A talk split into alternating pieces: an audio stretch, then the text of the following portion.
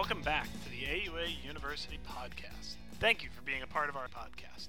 Today's topic will be a review of the AUA guideline on castration resistant prostate cancer. This is presented by Dr. Adam S. Kibel, Chief of Urology at Brigham and Women's Hospital and Dana Farber Brigham and Women's Cancer Center.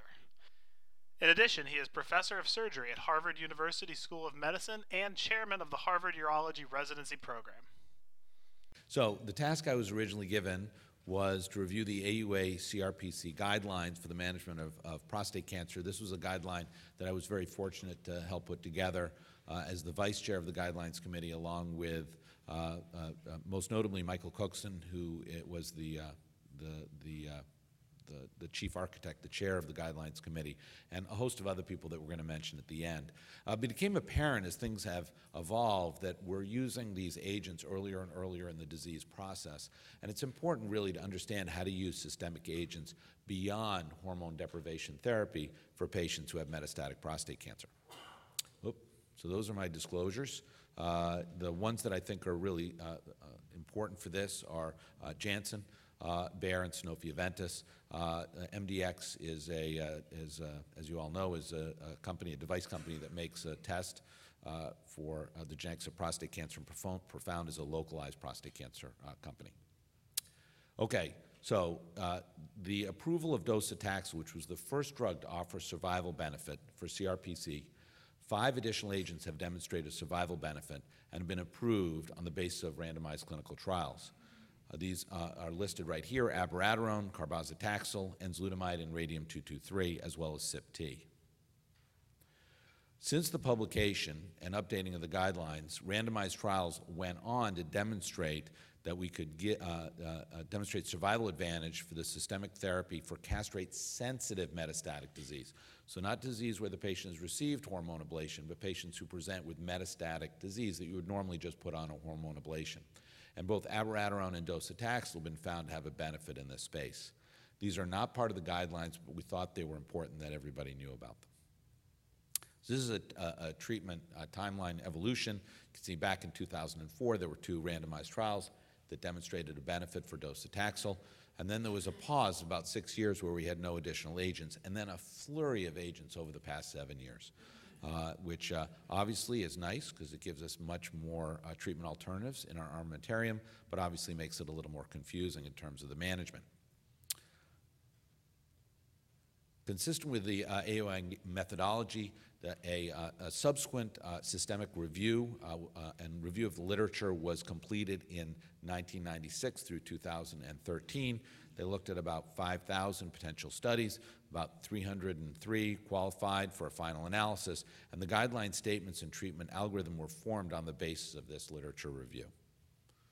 This is just giving you background about how we came up with the guidelines.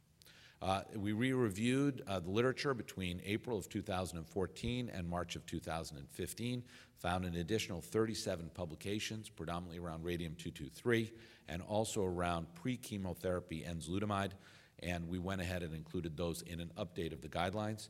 Uh, and then I would uh, uh, argue that in the future, uh, castrate-sensitive uh, uh, treatments will also be included, but those are not included in the current guidelines. It's important to understand the methodology. the methodology breaks things down into A, B, and C. A are well-conducted randomized clinical trials or exceptional observational studies. That's the highest level of evidence. Uh, B are randomized clinical trials or observational studies that had some weakness in them. Uh, and uh, the weakness doesn't mean the trials were done poorly. It just means that it doesn't answer the questions uh, uh, as perfectly as we would like. Uh, C is observational studies that are inconsistent or difficult to interpret. And then we also have a breakdown as standard, recommendation, or option. So standards where the benefits clearly outweigh the harms, and you have to have a level of evidence, either A or B. Recommendation is where the benefits also appear to outweigh the harms, but the, the evidence isn't quite as strong. It's mostly observational studies. And then an option is where the benefits seem to equate with the harms, and that could have any level of, of uh, evidence, A, B, or C. When you go through these, you realize that there are issues uh, that come up in the actual management of patients, and that's what these clinical guidelines are designed for. So you can sit there and decide how you're actually going to take care of your patient that don't fit nicely. So we had to come up with other uh, ways of giving guideline statements. So one is a clinical principle, a statement about the component of clinical care that is very widely agreed upon by urologists and other clinicians, of which there may not be evidence in the medical literature. Uh, and we, you know, we have to depend on these all the time, not only in prostate cancer, but in our management of all of our patients. And then lastly is expert opinion, which is a statement achieved by consensus of the panel that is based on members' clinical training, experience, knowledge, and the judgment for which there is no published evidence. The index patients uh, uh, were broken down to assist in clinical uh, decision making and the index patients were uh, divided into six different groups on the basis of absence or presence of metastatic disease, degree and severity of symptoms, whether the patient was asymptomatic or symptomatic due to their metastatic cancer, the performance status, how sick they were from other medical problems or possibly from the cancer, and then prior docetaxel chemotherapy. It's important to understand the performance status, uh, and uh, you know, grade zero is a, an individual who's fully active, able to carry on all the uh, pre-disease performance without restriction. So somebody who looks perfectly normal. You wouldn't know that they had metastatic prostate cancer. One is a patient who's restricted for, from physically strenuous activity, but otherwise is doing pretty well. Two is ambulatory and capable of all self-care, but unable to carry out any uh, work activities, and they spend up to 50% uh, of their time basically in bed. Uh, three is capable of only limited self care, confined to bed or chair for more than 50% of their waking hours. So, this is somebody who's really sick. Four is completely disabled, can't carry on any self care, is really just totally confined to bed or chair. And then uh, five is, is, is, uh, is dead. So, yeah, I, it's interesting that they have that. Hard to enroll those patients. I, I, I, you know, I'm sure that the ECOG performance stats would come up for good reason, and uh, the five, I bet, does play a role in certain disease states. Uh, that if I was up here more educated about it, somebody would be able to tell me. So these are the index patients. One is asymptomatic, non-metastatic CRPC. Two, symptomatic or minimally symptomatic metastatic disease. So this is a patient with metastatic disease who hasn't had any prior chemotherapy. Three is the same, but now instead of being asymptomatic, they're symptomatic. Good performance status, no prior docetaxel. Four, symptomatic, metastatic, poor performance status, no prior docetaxel. And then five and six are ones who have received docetaxel. Again, we have patients that are symptomatic, metastatic, good performance status, prior docetaxel. And then six is symptomatic, metastatic, poor performance status, and prior docetaxel. We're going to go through these, each of these uh, uh, individually so it'll, it'll click a little bit better as we go along. Uh, I think it's important to recognize there's also metastatic castrate sensitive prostate cancer, which is what I'm going to go through first. There's no guidelines on this yet.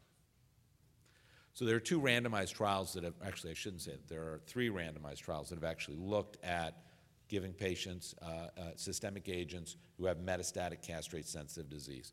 The first is a study by Chris Sweeney published in the New England Journal of Medicine in 2015 they took patients who had metastatic hormone sensitive disease, about 800 of them, and randomized them to standard of care, which is just androgen deprivation, or androgen deprivation plus six cycles of docetaxel.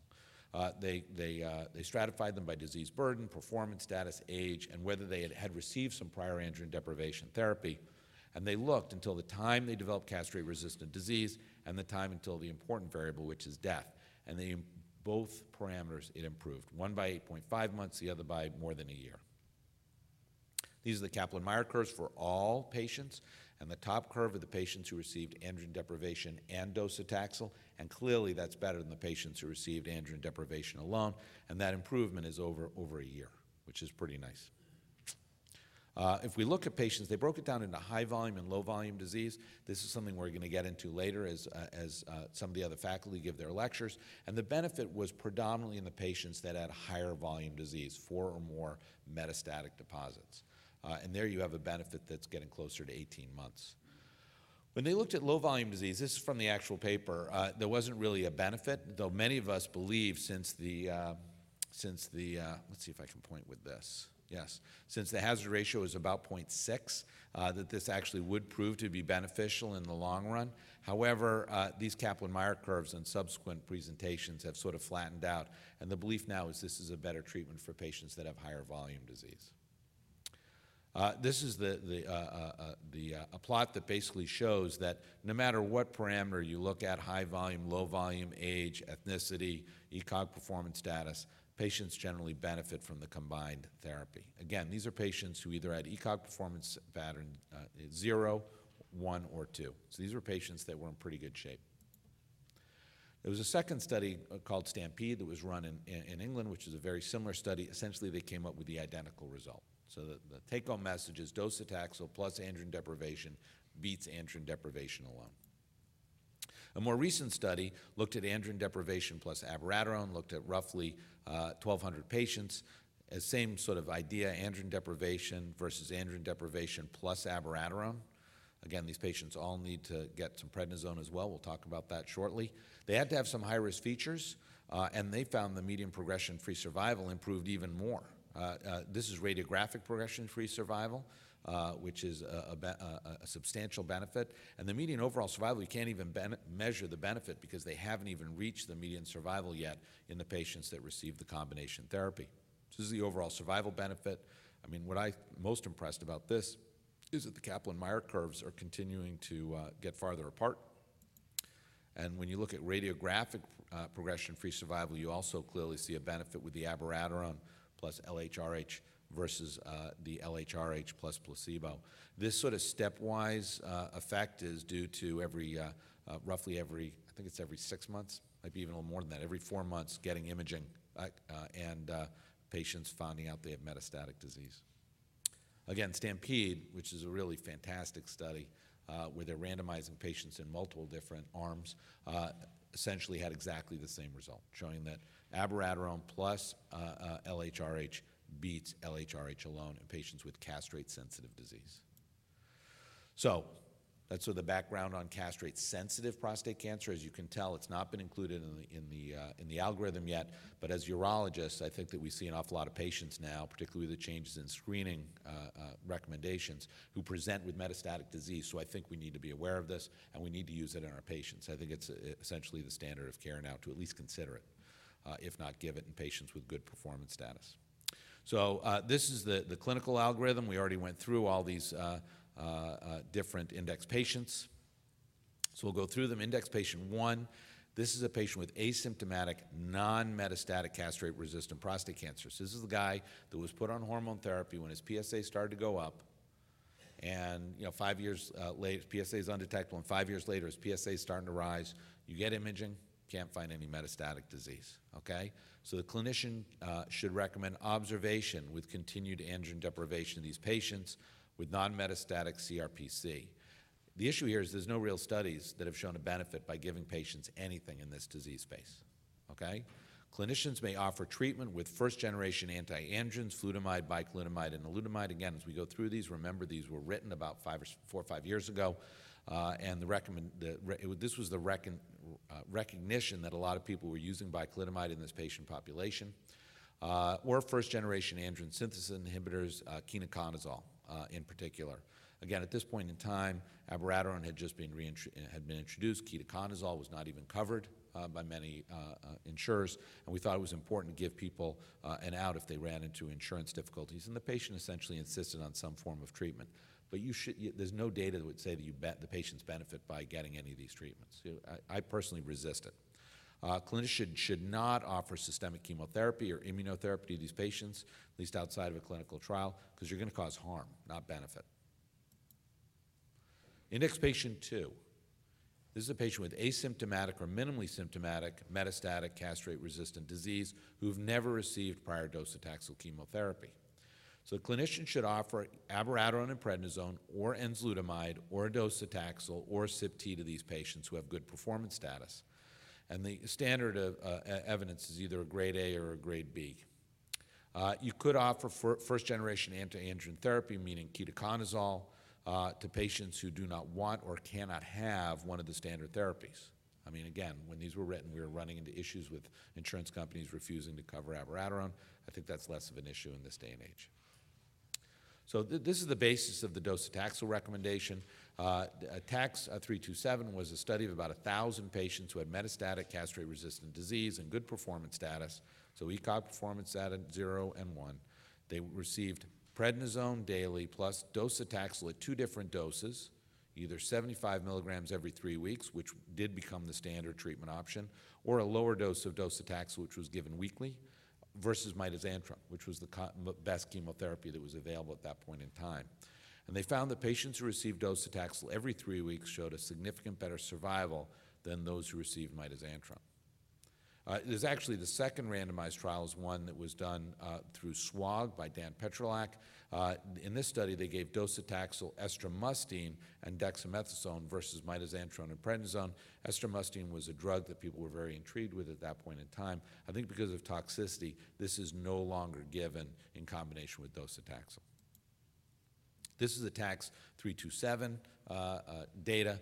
Uh, and uh, in contrast to those, those Kaplan-Meier curves I showed you earlier for castrate-sensitive prostate cancer, where you can see the Kaplan-Meier curves getting farther and farther apart, and you haven't actually reached the point where patients are dying. Uh, here, uh, you can see a fairly rapid regression, and at six years, pretty much everybody has died.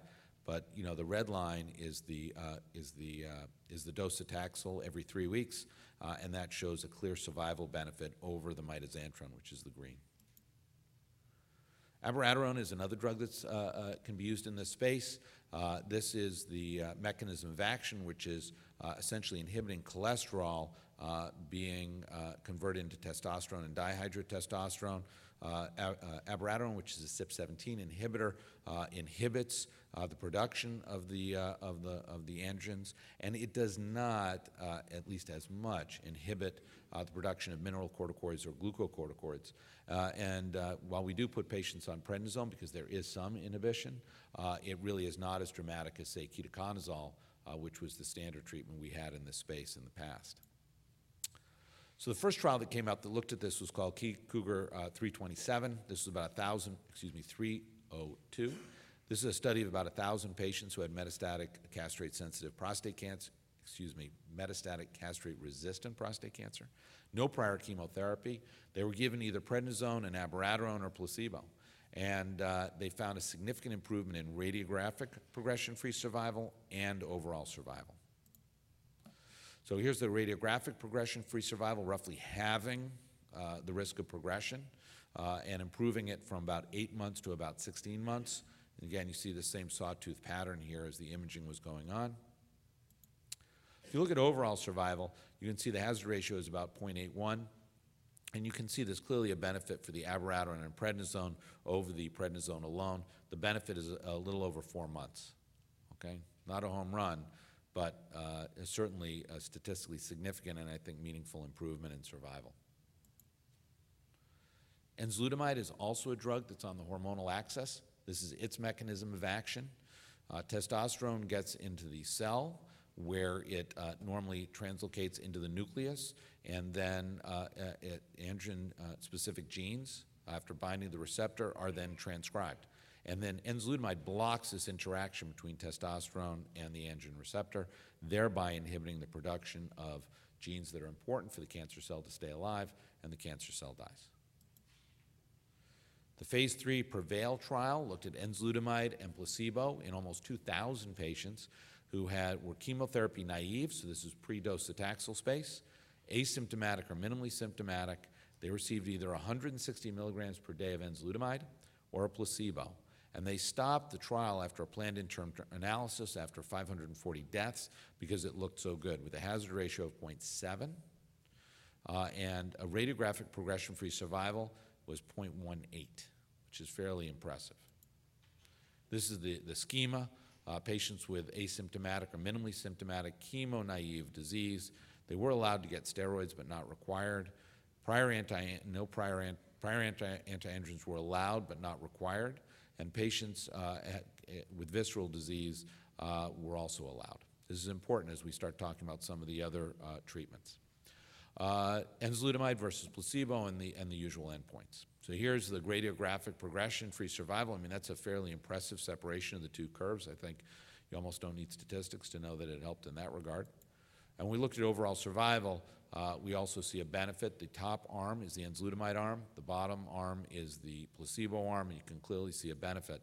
I think one of the things that we should just point out as we go through all of these is one, the Kaplan-Meier curve seem to be getting farther and farther apart as we get more and more drugs, and fewer and fewer patients are dying as we get farther out. I think this reflects two things, better drugs, but also the fact that the patient population we're treating now is gradually evolving to patients that probably have slightly earlier disease. Sip-T, uh, this is an immunotherapy. Uh, I think many people are, are familiar with it. It, uh, it, it, hinges on uh, the body, body's own immune system learning how to fight the cancer. So uh, they take a uh, prostate acid phosphatase, a GM-CSF fusion protein. they take these and expose these to dendritic cells that are taken from the patient, sent to the actual site where this is done, the dendritic cells are exposed to this fusion protein, and the, uh, the, the, dendritic cell becomes hyper aware of uh, the, uh, the prostate acid phosphatase, and as a result, hyper aware of the prostate cancer cell. And then they put it back in the patient, and these T cells then tell, the dendritic cells tell the body then to attack the prostate cancer cells. So, uh, you know, they do a leukapheresis, the Sip-T is manufactured, ex vivo, not in the patient, at a remote site. Then it's given back, it's reinfused into the patient, and, uh, and then it, this all happens again. It happens three times. So the IMPACT trial was a trial of about 512 patients with asymptomatic or minimally symptomatic disease. So this is really important, okay? For Sip-T, it was never studied in patients that had symptomatic disease. So it's minimally symptomatic or asymptomatic disease. Uh, these are patients that were randomized to either Sip-T versus a placebo, and they compared the two and found there was a relative reduction in death of 22%, which was statistically significant. It's important that there's no progression-free survival advantage. PSA is not affected by, uh, by Sip-T. So this is the median survival. The top arm is the patients who receive Sip-T. The bottom arm, bottom arm is the patients that receive placebo, and you can see there's a benefit. Benefit uh, was approximately uh, three months. Index patient three, this is a patient who's symptomatic, metastatic disease, good performance status, and no prior docetaxel. So the difference between patient one and patient two is now we have a patient who's symptomatic, okay? So the offerings are either abiraterone and prednisone, enzalutamide, or docetaxel. So the thing that's been dropped here is Sip-T, and at the bottom it says clinicians should not offer Sip-T to patients with symptomatic disease, and that's because it wasn't tested in this patient population. You don't really see a change in progression, so there's really no uh, data out there that would say you're going to make the patients less symptomatic, which is obviously important. Again, we've talked about the reason why we included ketoconazole uh, several times or radionuclide therapy. These are for patients who cannot or don't want to have any of these FDA-approved agents. Now, patients with bone mets who are symptomatic metastatic disease and good performance status can also be offered radium-223. So that's the new drug in our armamentarium, and that's because that's why these patients, uh, the, the, randomized trial included these patients. Uh, they have to have no known visceral metastases, okay? And it's important to emphasize that lymph node mets are not visceral metastases. So this is the, the schema, patients with castrate-resistant symptomatic bone mets and no visceral metastases. They could have received prior docetaxel. They could receive uh, current bisphosphonates, and they could have an elevated alkaline uh, phosphatase. That's how it was stratified, okay? And they either received the treatment or the standard of care, uh, with the standard of care, or placebo in the standard of care. Again, patients who had lymphadenopathy up to three centimeters could be included.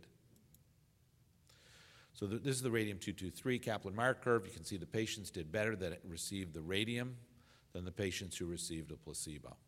And it was about a 30% reduction in death, which is fairly impressive. And I'm having a little trouble reading it from here, but this should be an improvement of about, about three to four months. Okay, index patient four. So the change here is now you have patients who have a poor performance status, okay? And no prior docetaxel chemotherapy. And the clinicians can offer treatment with abiraterone and prednisone and, or, or, enzalutamide in these patients who have had no prior uh, docetaxel chemotherapy. Now remember, these patients, poor performance status patients, were not included in the randomized trials. So that's why the, the level of evidence is less. Uh, again, uh, ketoconazole uh, or radionuclide could be used a- as an alternative therapy in these patients, though clearly these ones are favored. Uh, this patient uh, could also be offered docetaxel or mitoxan- mitoxantrone chemotherapy in patients in which we felt the performance status was directly related to the cancer, and that was expert opinion. We spent a lot of time debating this uh, when we were going through the, these index patients. Uh, we all recognize that patients who have castrate-resistant prostate cancer who get docetaxel and have symptomatic METs actually improve. They get better. That, that's from the randomized trial. That's from 327. They demonstrated that in the trial. And so the feeling was is you would hate not to give somebody who came in very debilitated because of their metastatic disease and withhold effective treatment.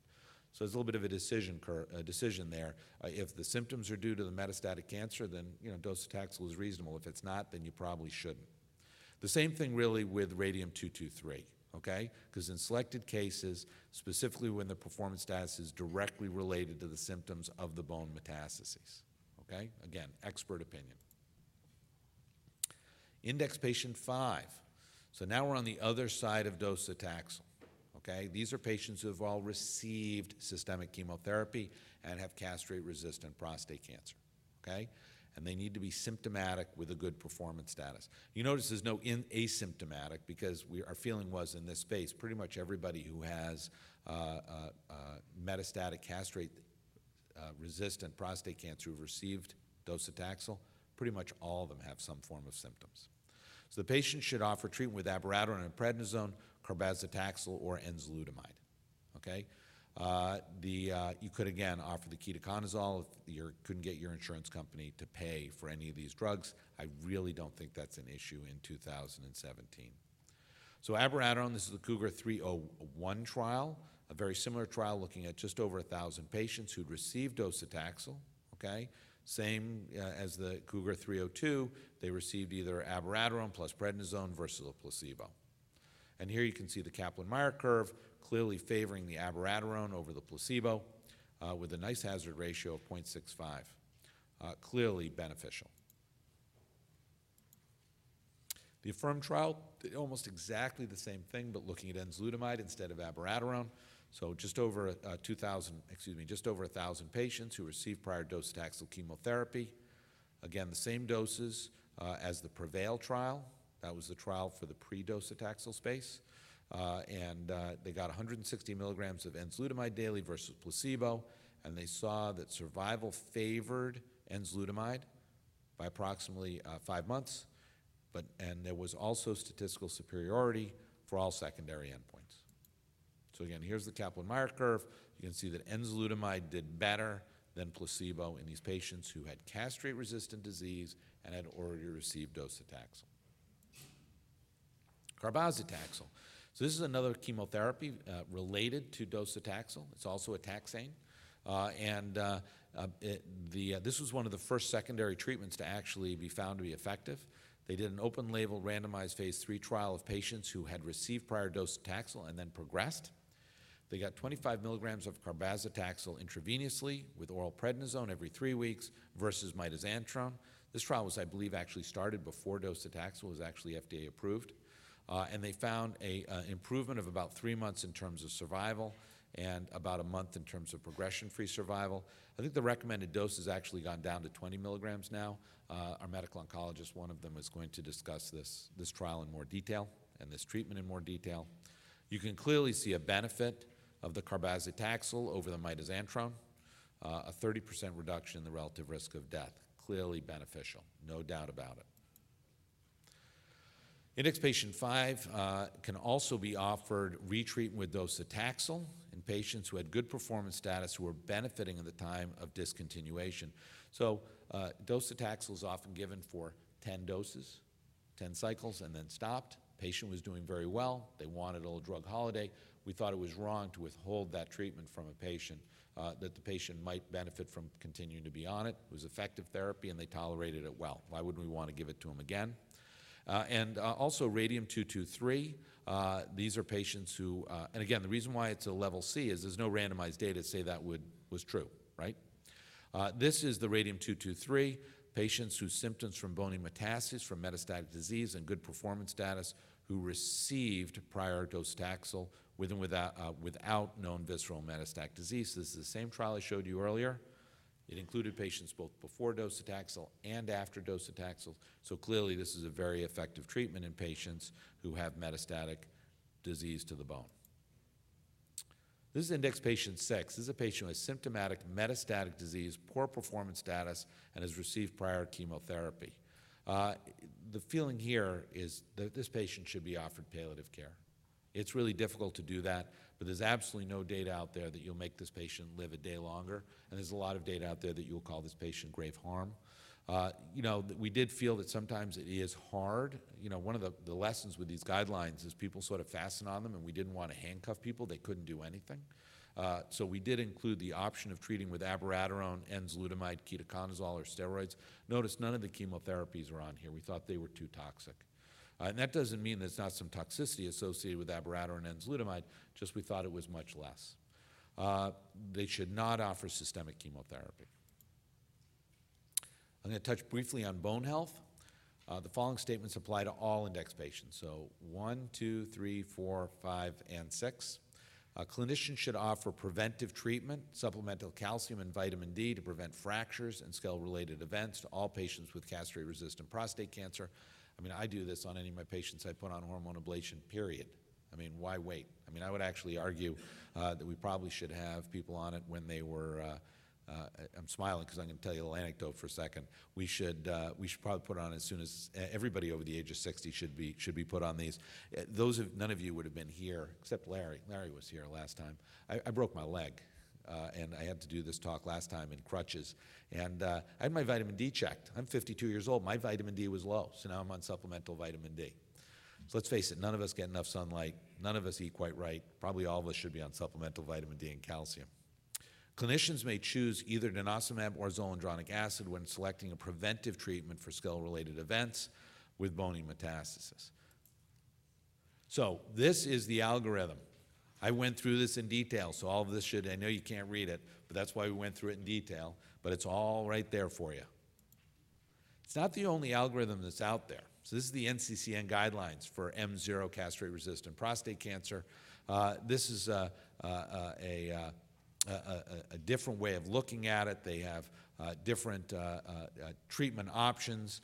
Uh, looking at PSA was rising, looking at imaging. My point is not actually to go through this in detail, but to make sure you understand that there are other ones that are out there. Uh, I think the problem, in particular with the NCCN guidelines, for at least for M0, it becomes a little like a laundry list. I mean, the AUA guideline was designed to allow the clinician who is actually looking at the patient to figure out what the best treatment option was.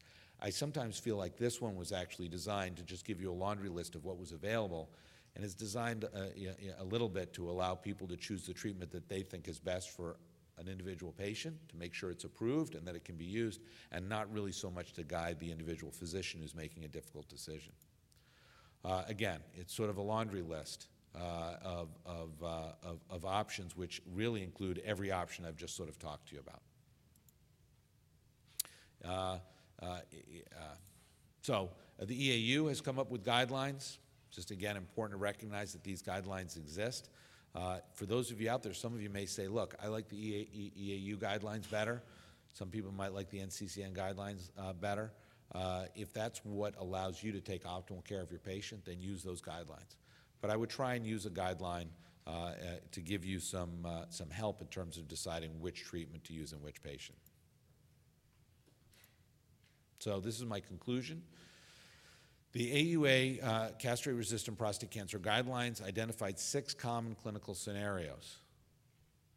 It correlate these scenarios with approved agents, incorporating comorbid conditions, degree of symptomatology, and the performance status, which allows you to make the optimal decision making for an individual patient who presents to you in your clinic. This is importantly a rapidly changing field. That's why I included the data on castrate-sensitive prostate cancer. And believe me, there's uh, uh, things that uh, continue to evolve. I mean, the dose of cabazitaxel has changed. Uh, uh, you know, there's data about which uh, bone density agents you should use. you got to stay on top of it if you're going to actually be giving these, these treatments in your clinic. And the, the field is changing faster than the guidelines can actually change. There are the guidelines available. I personally think the AUA guideline is the best one uh, for the reasons I outlined, that it'll actually help you figure out how to take care of your patient. That's really what a guideline is for. I think you need to understand the available agents, indications, contraindications, and side effects. This will allow for optimal sequencing and optimization of therapeutic benefit. This is the panel, as I uh, outlined earlier. Really, Mike, I can't. Michael Cookson deserves a huge amount of the credit for all of this. Uh, uh, Will Lowrance also uh, deserves a huge amount of credit for this in terms of putting together the the amendment. Uh, and then uh, multiple other individuals within the, uh, within the AUA, both urologists and medical oncologists, and Hassan Murad, who really kept us on task. You can only imagine how hard it is to keep all these people actually moving forward and coming up to consensus. Consensus is always difficult. And that's it. Thank you, everyone, for joining us for today's episode of the AUA University podcast. Our podcast can be found on Google Play and Apple iTunes, as well as SoundCloud. If you have any suggestions, please send them to education at auanet.org. Until next time, thank you for listening.